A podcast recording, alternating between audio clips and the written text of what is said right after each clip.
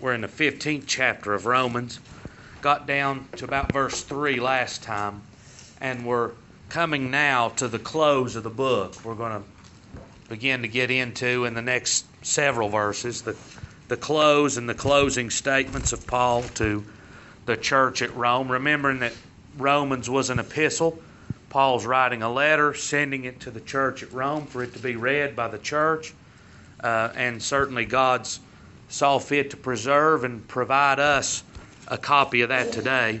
But we're coming down to the close of the section where he's been speaking through 14 about the strong and the weak believers, how that the church is to come together. And so he brings us in verse 3 to the cross of Jesus Christ that you know uh, as man would say well I'm I'm not going to put up with that I'm not going to endure that I'm not going to I'm not going to allow that to happen.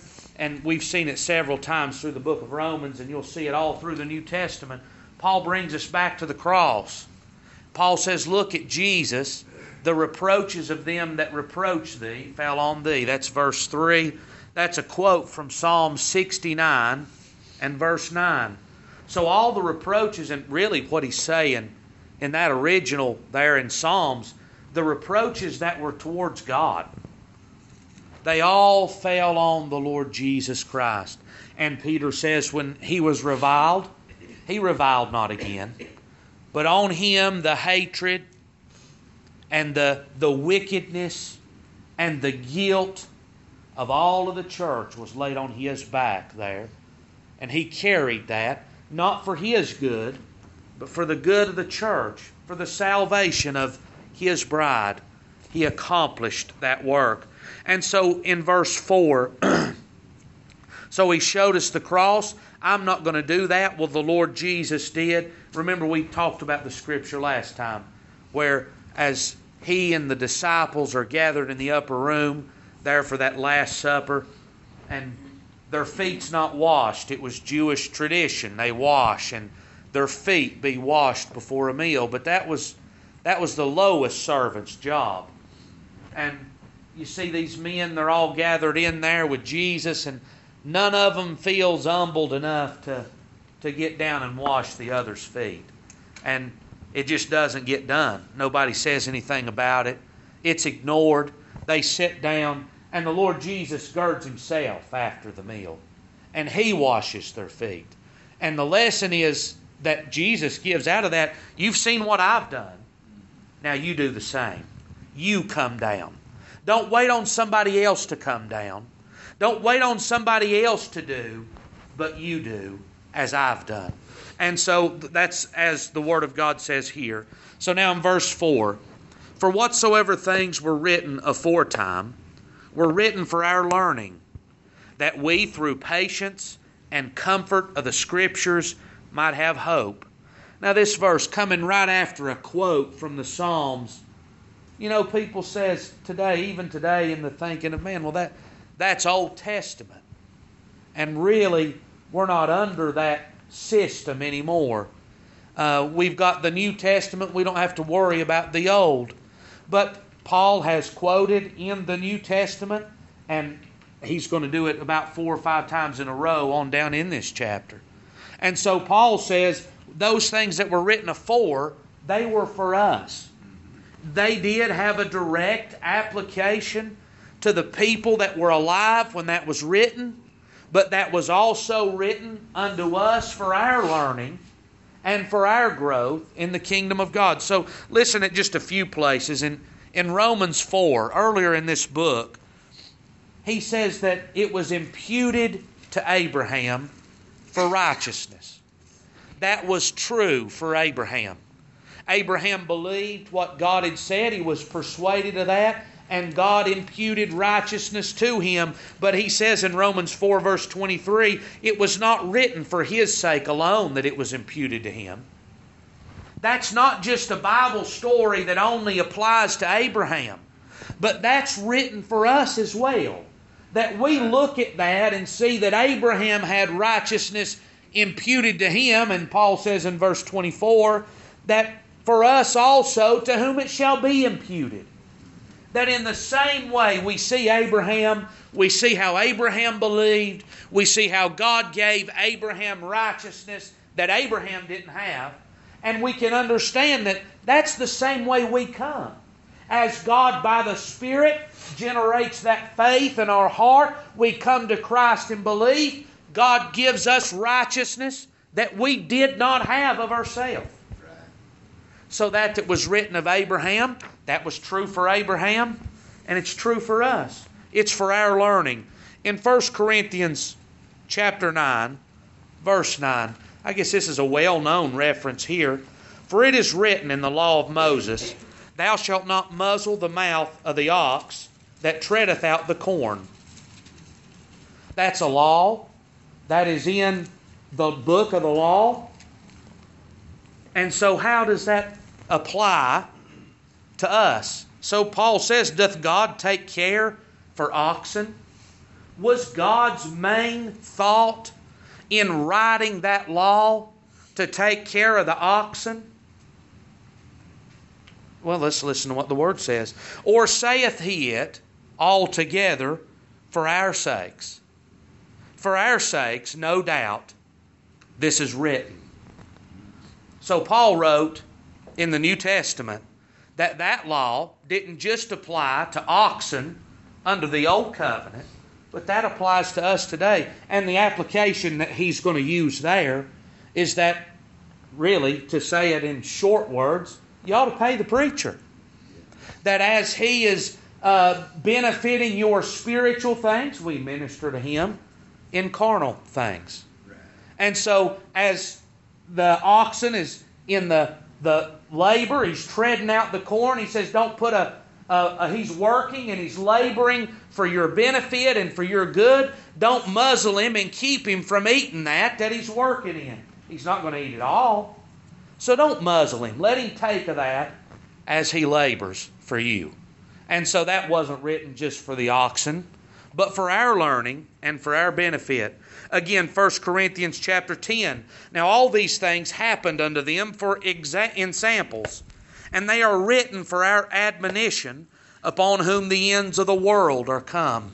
So, if you look in the first part of chapter 10 of 1 Corinthians, he's writing about all that happened to the children of Israel as they were in Egypt and they were brought out of Egypt and they were brought into the promised land how that they murmured and rebelled against God, how that God provided water out of the rock, how that God brought them through the Red Sea, and how that they came up to the border of Canaan's land and they moaned and murmured against God again, and God swore that they'd never enter in.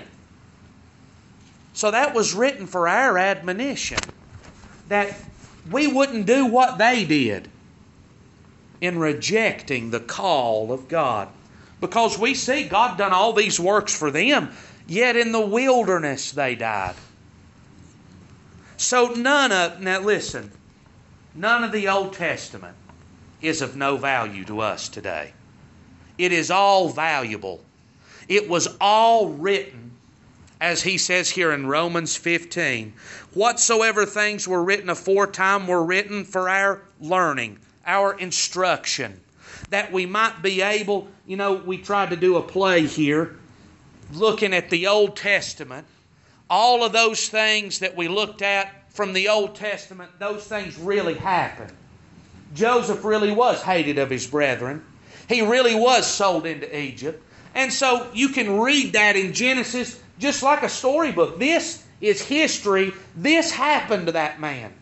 But there's something deeper there to instruct us that in that life of Joseph, we can see the Lord Jesus Christ and his work of redemption.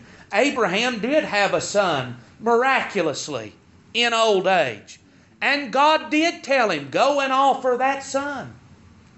And Abraham really did. A real man, just like me and you. He took his son up on the mountain and he did raise the knife to kill that son. But that's not written for bedtime stories.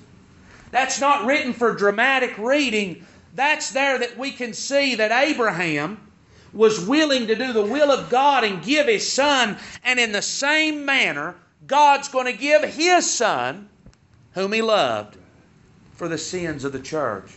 So, this Old Testament, it's there for us. All of it is there for our instruction and for our learning.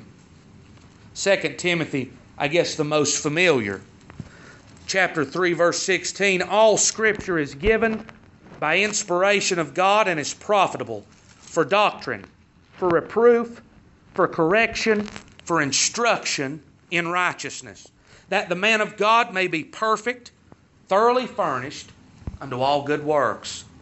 So, the Scripture is divinely breathed out of God, written by human hands, but the source of the Word of God is God Himself. And it's profitable. There's no part of the book that you can throw out and say that's of no value to me today. Man may try to do that, but by the Word of God it is profitable. And, and at the time, there was no New Testament canon. All they had was the Old Testament. So when they gathered for preaching, when Peter took a scripture that he was going to preach from, it was Old Testament. When Paul went to the synagogue and he was going to preach to them Jesus, he was preaching from the Old Testament. When the eunuch was reading and said, Philip, I, I don't know who he's talking about here, he was reading from the Old Testament.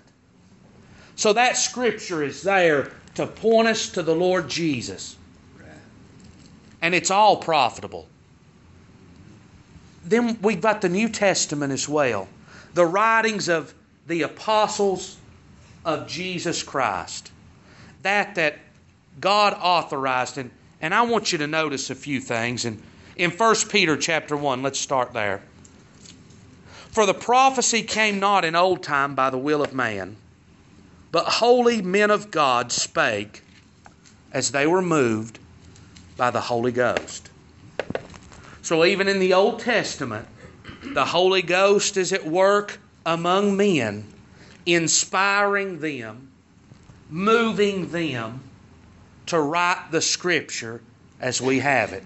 Isaiah's vision in chapter 53 of the Lamb of God on the cross and he's hanging there not for his wrongdoing, but for other people's wrongdoings. And Isaiah, he, he's got enough of the vision to even write that for our. He included himself there. This man is hanging there for our iniquities.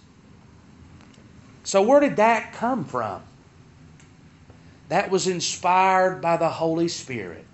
God let him have a vision through the lattice work of what was to come, the work that the Lamb of God was going to do. And so the Scripture is profitable, it's good, it's right, and it's holy. Not to be taken lightly or to be made light of, but sacred. This came from God.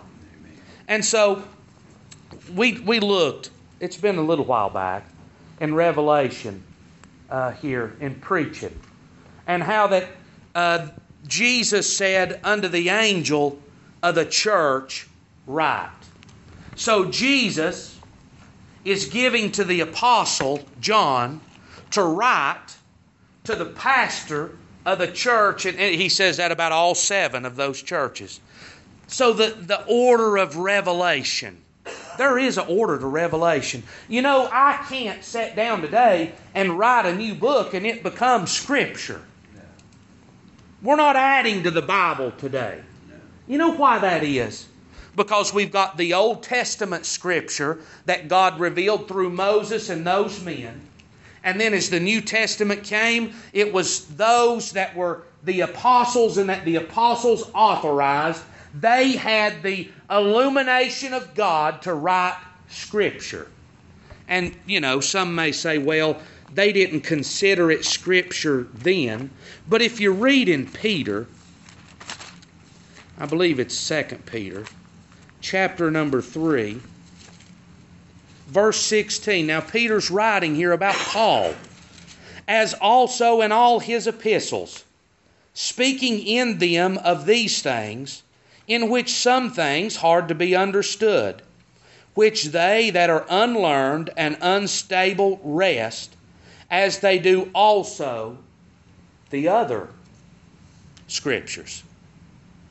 So you see, as Peter writes this, Peter considers the writings of Paul the same as the other scriptures. The apostles had that authority. We don't have that authority today. I don't have the authority to receive a new revelation from God. The revelation's been made and given to us in the Holy Word. You know what the angel of the church at Ephesus was going to preach? The revelation that God gave to John and that John wrote down. He's not got a new revelation. Man thinks today, well, I'm going to go to God and get it myself. I understand, I understand what they're saying when they say that. But the, the honesty is that's not true. We've got it in the Word. The Word laying in your lap, the Word laying in my lap. This is the revelation that God has given unto us from His apostles and from the holy men of the Old Testament. And it's through these that we grow. I'm not free to come up with my own gospel message. Timothy, don't go and figure something else out to preach, but you preach the Word. What you have in your lap is sufficient to get the work of the Lord Jesus Christ done. It's sufficient to strengthen the church, sufficient to save them that are lost. I don't need to look through Scripture to find things to go along with my message. The message is there in the Scripture. I just need to expound the Scripture. The Holy Ghost will take care of everything else. So the Scripture is there that, that we might have hope. That we, through patience and comfort of the Scriptures, might have hope. So that word, we've talked about that word a lot. That's expectation and confidence. How do we have patience, comfort, and hope, a confidence in God? How does that come? Well, we're just gonna we're just gonna close our eyes and say, I hope it works out. We're gonna close our eyes and say, I think God's I think God's able and I think He might. But no, the Word of God tells us where these come from. They come from the Scriptures. Well, I don't really need to read the scriptures. Well, then what are you getting? You see what I'm saying? If it's from them that we receive instruction, it's from the scriptures that I learn and that I grow in the knowledge of Christ, not in earthly experience, but in the scriptures I learn the truth. And if it's through the scriptures that I receive patience, cheerful, or hopeful endurance. You know what a lot of the life of the early church was? It was patience, endurance. You know what they were enduring? Hatred, mocking, scourges, imprisonment, death. They were enduring being put out.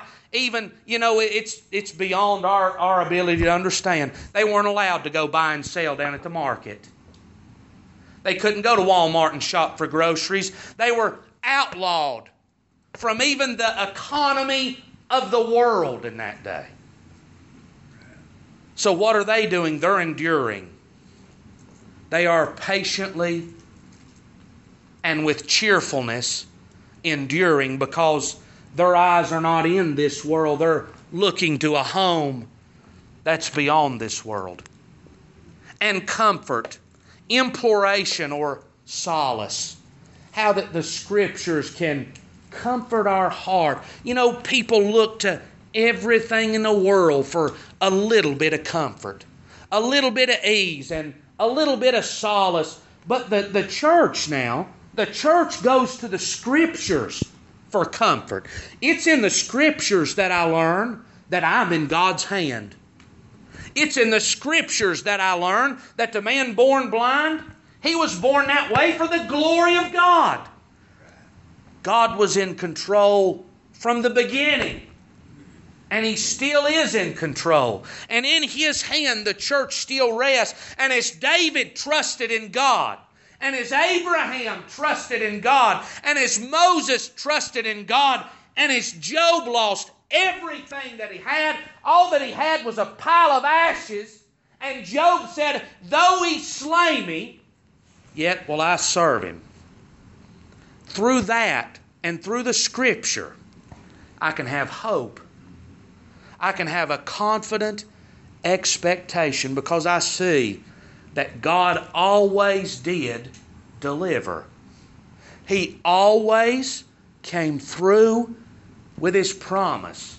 He always did what He said. And as I grow in my understanding of that, I can have confidence that He's going to do what He said to me also. So it's through the Scripture that we have hope. Now, the God of patience and consolation. Same two words from verse 4. He is a God of patience, cheerful or hopeful endurance, and consolation, imploration, and solace.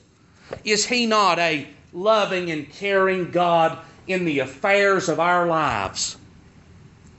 The God of patience and consolation grant you to be like minded one toward another according to Christ Jesus. So I, you could say a couple of things here. Paul is, this is a kind of prayer. He's praying that God would grant them the ability to be like minded toward one another in the body, that they have the same mind. And he says, according to Christ Jesus. So I believe you could apply that two different ways. I think the application here and what he's saying is that we're to be like minded one toward another as Christ was towards us. It's just like in Philippians. If there's any consolation, if you've received any love, if you've received any mercy, if you've received any goodness, if you've received anything that was undeserved from Christ, you be like minded toward them that are round about you. I believe that's what he's saying here. That as Christ received you, as Christ loved you, as Christ is given to you, you be like minded to those that are round about you. A lot of scripture we could look at there. But you know, there, that, that parable that Greg, Greg looked at a few weeks back. That parable about the man that was forgiven a debt that was unimaginable. And then he come to his companion, he come to his fellow man, and he wouldn't forgive him of a hundred dollars. Well, that's not the, the attitude that Christ had towards us. So as as he forgave us the debt that we owed him, he expects us to be like-minded in Christ. How do we get that? Well, that's through the strength and the grace of God. That's not my nature. I will not find it in my earthly nature to be like minded to you as Christ was to me. But it's according to Christ Jesus. It's through Him that we receive the Spirit and the strength to live as He would guide and direct us to live. So in verse 6, that ye may with one mind and one mouth glorify God, even the Father of our Lord Jesus Christ. I want you to think about what you just read. That you may, with one mind and one mouth. Not a bunch of individual minds and not a bunch of individual mouths. You know, the thought today, e- even the thought of, well, I don't really need the church in my walk with God. I'll, I'll worship God on my own. That thought can be even amongst the church. And then even that, that people say, well, I can be saved and do just as good at home and have no need of the church whatsoever. That is a foreign thought in the doctrine of the Word of God. Zephaniah said this. This is from the Old Testament, it was written for our learning. Chapter 3, verse 9 For then will I turn to the people a pure language, that they may all call upon the name of the Lord to serve him with one consent. That word consent, it means a neck. That they may serve him with one neck. And the picture there's the ox. There's the ox. We're going to plow with him. We put the yoke around his neck to his shoulders. And there he pulls the plow, and we plow our ground with him. You know how the Lord's viewing the church is serving him as one neck. We are one body. We are not individuals. But we, with one mouth and with one mind, we come together and we glorify Him. And it's not, well, I glorified Him better than somebody else did. All of those thoughts are carnal. Carnal. The church as one body glorifies Him in unity as one. Matthew chapter 6. Now, here's the Lord. Here's His first sermon, the Sermon on the Mount. Here, the Lord is going to give us a prayer. The Lord's Prayer is what you know it as. And you, you, you've got it memorized. After this manner, therefore, pray you. How does it go? Whose Father? Our. Not my Father which art in heaven. That ain't the way we pray, is it? Our Father which art in heaven. Hallowed be thy name. Thy kingdom come. Thy will be done on earth as it is in heaven. Give us, not me, give us this day our daily bread. And forgive us our debts as we forgive our debtors. And lead us not into temptation, but deliver us from evil. Is there any I or any me in that prayer? So, even as Christ is teaching us to pray, He's showing us the community of believers that pray to God together. That as I pray, it's not just for me, but it's for the body that we pray. See, we've been brought not into a communal gathering of people in a building, but into a unit that is indeed one in the Lord. That's what the church is. You know, you've got Adam and Eve. They twain shall be one flesh. Were they one flesh? No, they, they weren't naturally speaking. They were two bodies that were separate. Are we one flesh, naturally speaking? Absolutely not. But as God looks on the church, He doesn't see Joseph the good boy in the church and everybody else is a little step below him. That's the way people see the church. They're above everybody else, and we're doing more, and we're above them. Well, I got news for you. Your prayer and your worship is coming with one mind and one mouth of everybody else. We're all one in the Lord Jesus Christ. As God looked at Adam, He did not look at Adam without seeing Eve with him. They were one, they were joined together.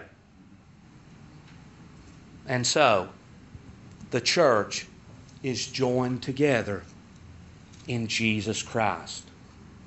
So, as we come to God, God's plan from the very beginning was not to save individuals and leave them on their own. God is saving a community, a body of believers. That was the intent from the beginning. We saw it in Zephaniah. Let's look in Matthew chapter 16. And I say unto thee that thou art Peter, and upon this rock will I build my church, my ecclesia. It's the Greek word. It means two things. It's two Greek words put together. It means a calling out and a congregation. That's the two words together. So, what's happening? God is calling out of the world. We see that part of it. That God, by the Spirit and the Word, He effectually convinces and regenerates His people and brings them to the Son Jesus, but He doesn't save them that they're alone and out in, uh, in life by themselves, but He calls them out of the world into a congregation of believers. Peter, it's on this rock. Not that I'm going to save my individuals, but that my church is going to be built as one body, as one unit.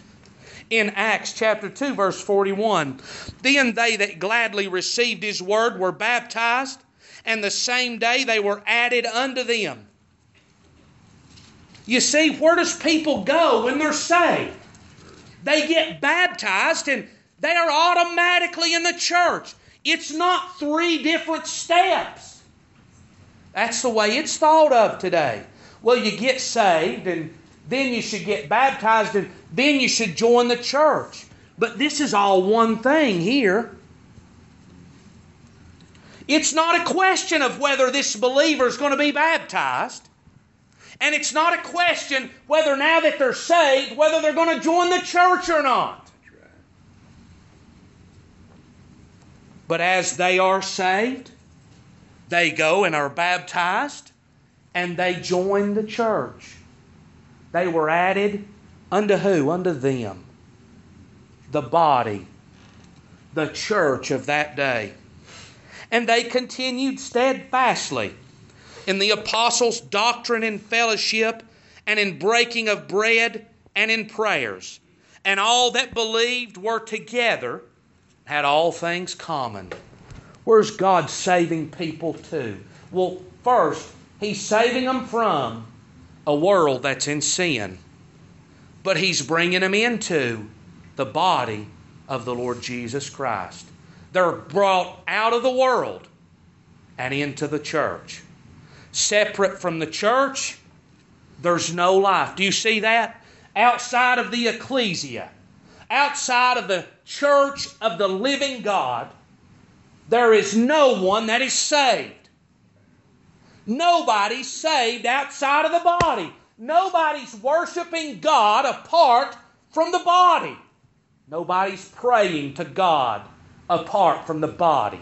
It cannot be done because we're one. We're brought into the same body we've got pictures. Jesus gives us some parables of a shepherd and sheep, of a man and the family.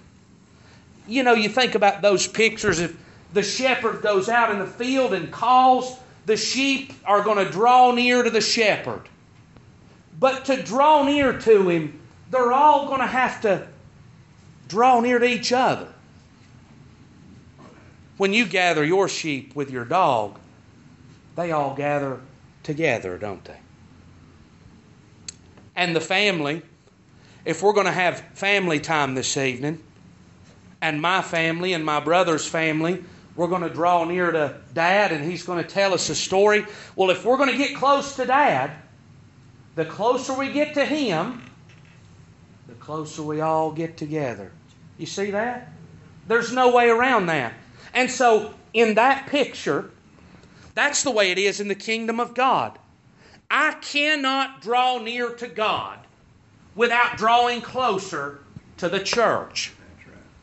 It's impossible that I'm coming to God alone and I'm not coming nearer to you.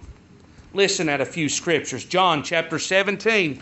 Here's the high priestly prayer of the Lord Jesus that they all may be one as thou, Father, art in me and I in thee, that they also may be one in us, that the world may believe that thou hast sent me. What's the prayer of Jesus? That all of the body be brought together as one, just like he and the Father were one. I and them, they and me, and we and thee. You see how all of it's it's all together. And he, he's speaking about the body as a whole. Listen at another place. First John chapter 1 verse 7. But if we walk in the light, as he is in the light, we have fellowship. What's the next words there? Do you know? That that's a little more obscure. One with another. If you walk in the light as he is in the light, we have fellowship one with another. You see how they, they go to get their hand in hand. That if I'm walking with Jesus, I'm in fellowship with the brethren. So, can I then be hand in hand with Jesus and be out of fellowship with the brethren? Not by the Scripture. They're one and the same. So, those that are out of fellowship with the church, you don't have to wonder. And they may say, Well, I can do good at home. But it's a lie, you can't. Uh, separate from the body, separate from the church, is to be separate from the Lord. The church is the Lord's building, the Lord's doing, and there's no life apart from there's not. There's no life apart from the church. So, as He's in the light, we have fellowship one with another, and the blood of Jesus Christ, His Son, cleanseth us. So, see, it's, it's all, well, I want my sin forgiven, but I don't want theirs. That don't work. But it's as a unit that the church comes together for worship and for glory to God.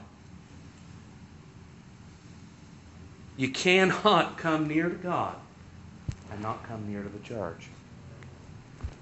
And if you're going to draw closer to God, you're getting closer to the rest of the sheep.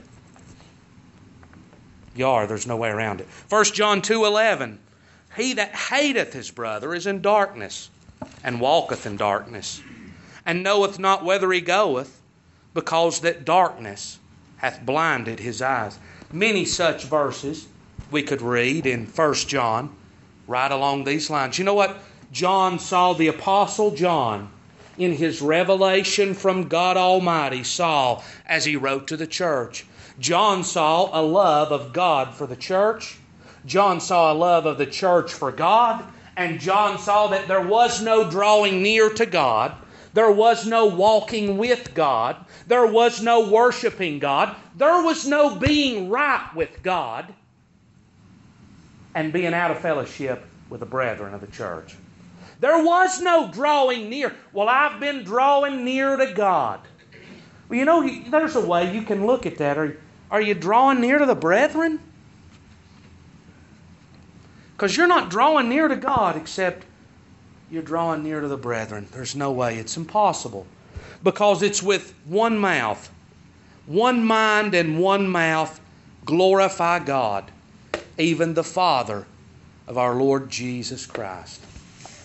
And the glory is all aimed towards the Father, the one that it's by Him that the plan of salvation came into being and was carried out by the Spirit through the Son.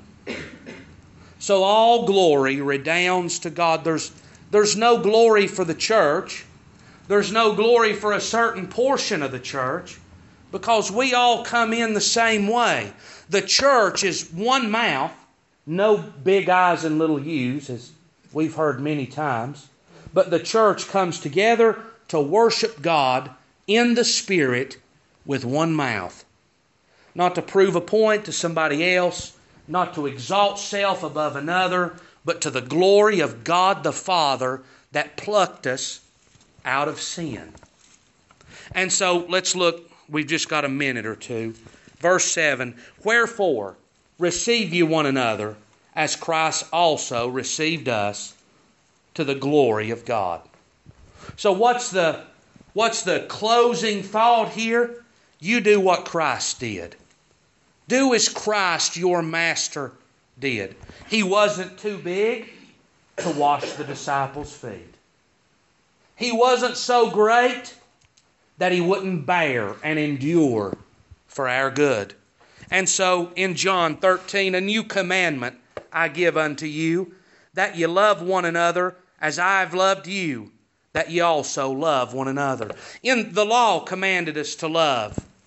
The law had commandments to love. So in, in a way, this commandment wasn't new that we would love one another, that you'd love your neighbor as yourself.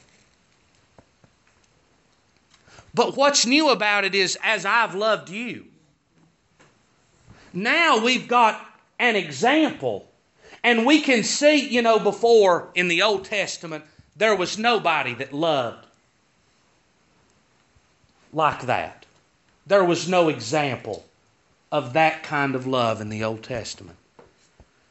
But now in the New, we have the Lord Jesus who did love like that, who did care for us like that. And the Lord says, Now, as I've loved you and as I've done to you, I now expect you to do unto the others.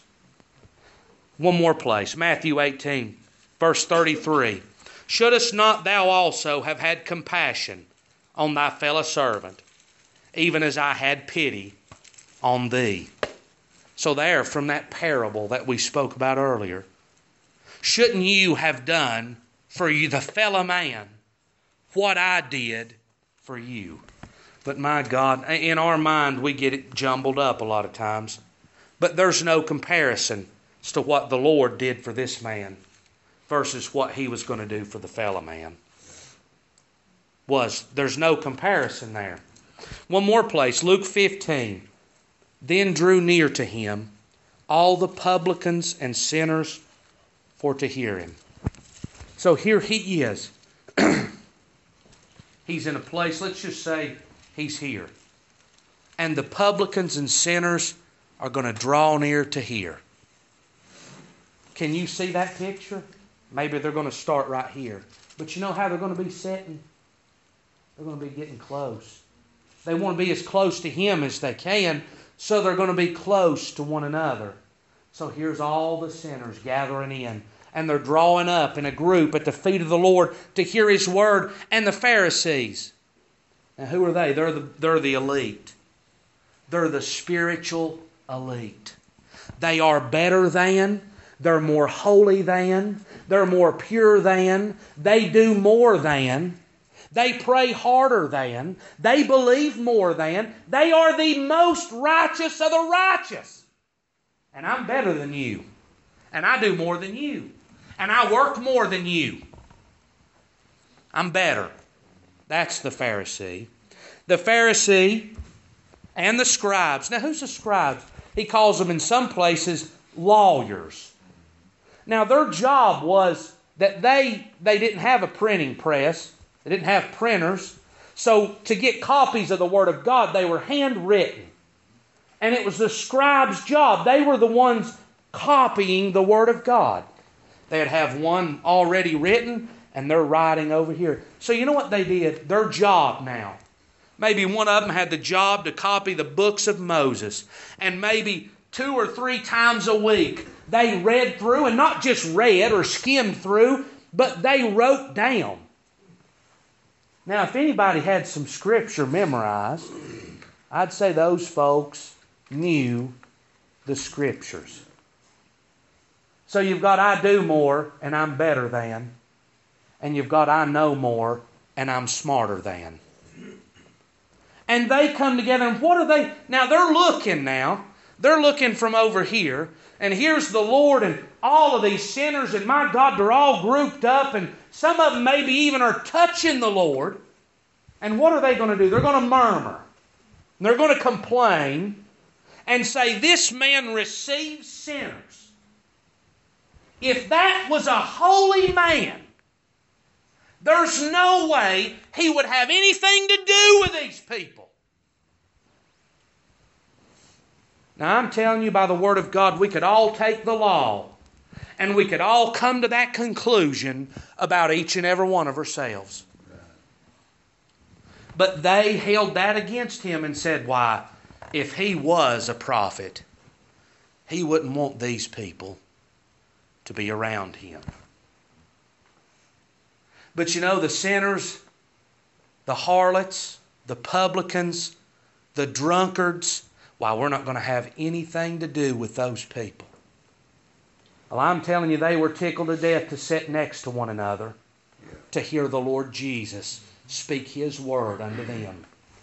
To hear the Lord preach mercy and forgiveness to them when the door of the church had been shut to them. The publican wouldn't welcome in the church. The harlot couldn't come into the temple and worship. They were unclean. Weren't nowhere near what the Pharisees were. I, have heard it, and we'll, we'll talk about this just for a second and we'll quit. I've heard it said you ought not to talk to people that live like that. Well, if you're not careful, you'll be a Pharisee. The Lord says in Corinthians to separate from those that are called brethren. If somebody in the church has that reputation, we ought to separate from them. But not altogether the sinners of the world. Because in order to do that, he says in Corinthians, we'll have to be taken out of the world. The church is not better than, more holy than anybody in the family. We all come the same way. And if we're going to draw near to hear the Lord, we're coming near to one another. That's the way it is. Without coming near to one another, there is no drawing near.